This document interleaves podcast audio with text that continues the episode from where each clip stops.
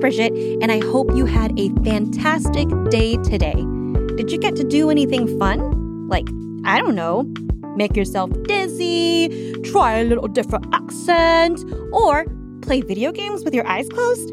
I don't know. Whatever it was, I hope you felt valued and appreciated today because you are so important. Jesus made you customized and he loves how he made you. There is no one else like you in the entire world. You are one of a kind, and I am so glad that I get to spend some time with you. In season five of Church Kid Stories, we are learning about people whose lives were transformed by Jesus' love. I'm not saying they were a bunch of robots that changed into cool vehicles like cars, semi trucks, and jet fighters. Transformation is when Jesus takes us in our broken, sacred, and selfishness and changes us into who we really are. And in today's story, you're going to learn about a man who Jesus transformed his physical body and his confidence. Our story began in Jerusalem shortly after Jesus died on the cross, walked out of the tomb alive, and levitated back into heaven like the awesome God he is. He is the ultimate ninja. After Jesus left, he sent the greatest gift the world has ever received the Holy Spirit. The Holy Spirit is the third part of the Trinity God the Father, God the Son, that's Jesus, and God the Holy Spirit. Since Jesus had a human body, he could only be in one place at one time. Just like you can't be at school and sleeping in your bed at the same time. Unless you're homeschooled, but you get what I'm saying. God already planned for this, so he had Jesus return to heaven so the Holy Spirit can come to the earth. Hmm. I wonder if they high fived each other halfway between heaven and earth. Who knows? Since the Holy Spirit doesn't have a human body, he is everywhere at the same time. So, he is with you if you live in the Kwun district in Hong Kong, and at the same time, he is also with a church kid living in Lagos, Nigeria. If that isn't cool enough, the one thing the Holy Spirit loves to do most is transform people into who God made them to be. And holy schmoly, did the Holy Spirit transform the main character in our story tonight. Okay, back to our story.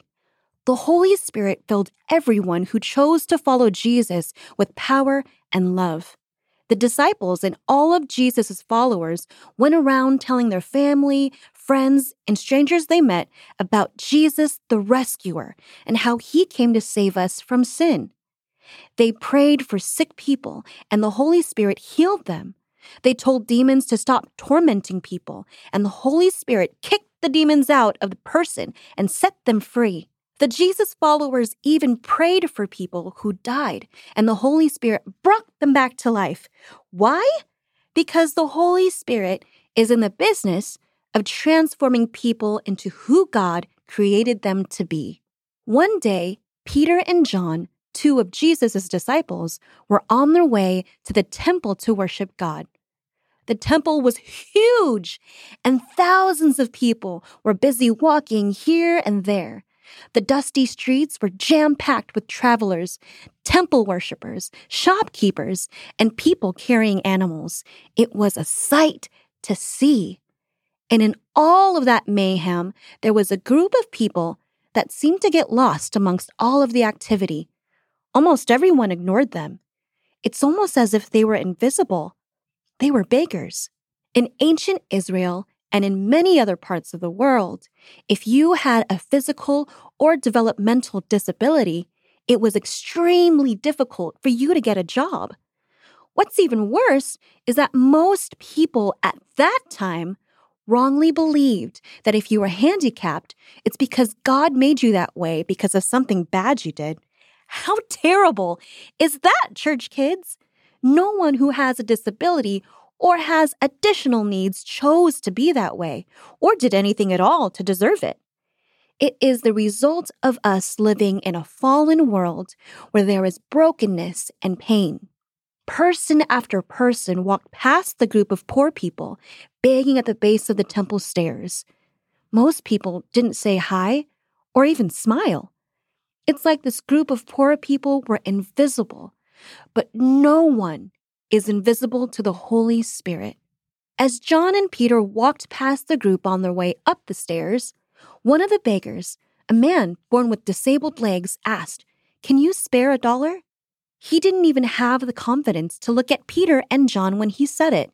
Instead, the man's head was lowered and his eyes were fixed on the ground. The moment Peter heard the man's request, the Holy Spirit told Peter, Stop! And Peter froze in his tracks. I want to help him. The Holy Spirit spoke to Peter's heart. Look at me, Peter said to the disabled man. It was the first time someone had made eye contact with him in days. Startled, the man slowly looked up at Peter, half expecting to see an angry face staring back.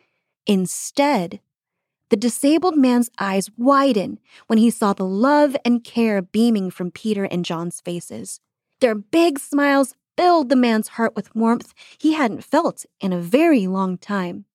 To be honest, I didn't bring my wallet with me today, Peter said, still smiling, but I have something for you, and I think you're going to like it a lot more. In the name of Jesus Christ of Nazareth, rise up and walk. Without asking permission, Peter reached out his big hand, grabbed the beggar's dirty hand, and yanked him up off the ground with a powerful pull. It lifted the man off of the filthy mat he was sitting on and up into the air. Sometime between the moment his butt left the ground and when his face reached the height of Peter's, the Holy Spirit filled the man's body with his supernatural power. Neurons that had never fired in the man's brain came to life and sent electrical signals down his spinal cord and into his legs. Muscles in his legs that had never developed expanded and instantly became strong. Ligaments and tendons that had shriveled from years of non use loosened and worked exactly like they were designed by God to do. The result? When the man's feet touched the ground, he found himself standing for the very first time in his entire life. Can you imagine how shocked he was? Can you see Peter and John laughing with pure joy after watching the Holy Spirit do a miracle for the man?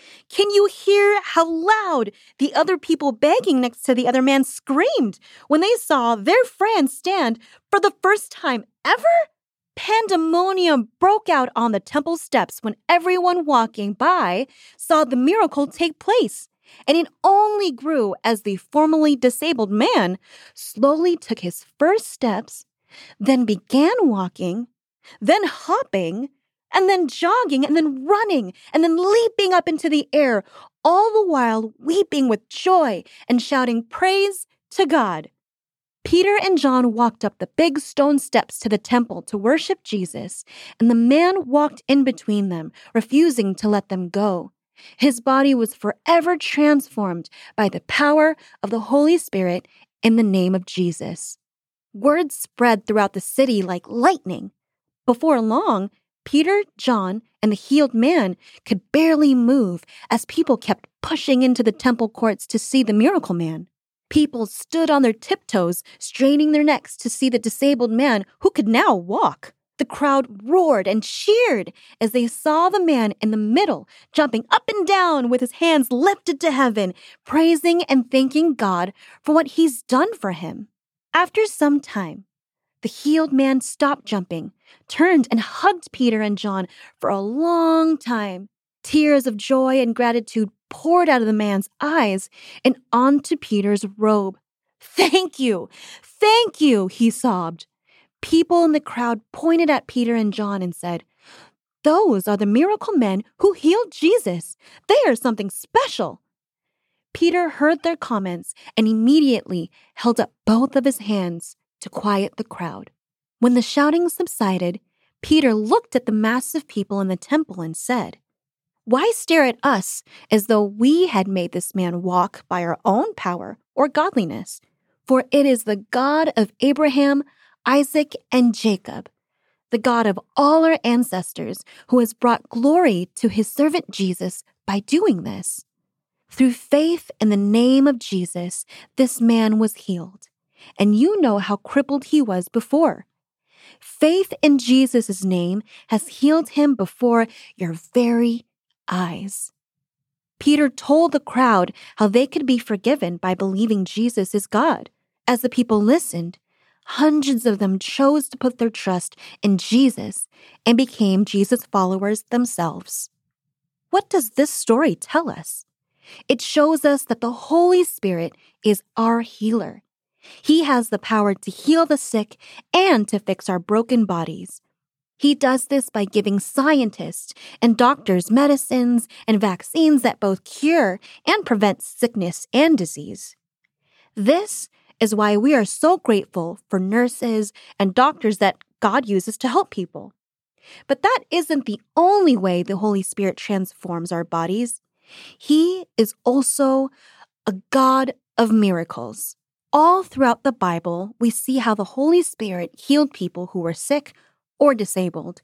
He heals blind eyes, he heals deaf ears, he heals disabled legs, arms, and hands. The Holy Spirit even has the power to bring dead people back to life. The Holy Spirit transforms our sick and broken bodies into healthy ones. And whether he does it through doctors or supernatural miracles, all healing comes from God. Just like the Holy Spirit transformed the disabled man's body, he wants to transform yours too. What is an area where you need the Holy Spirit's healing power? Let's invite him into the middle of that area of our body and bring healing. Say this after me Holy Spirit, thank you for being my healer. I invite you into the middle of my body.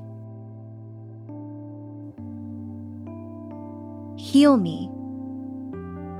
Transform me just like you transformed the man on the temple steps.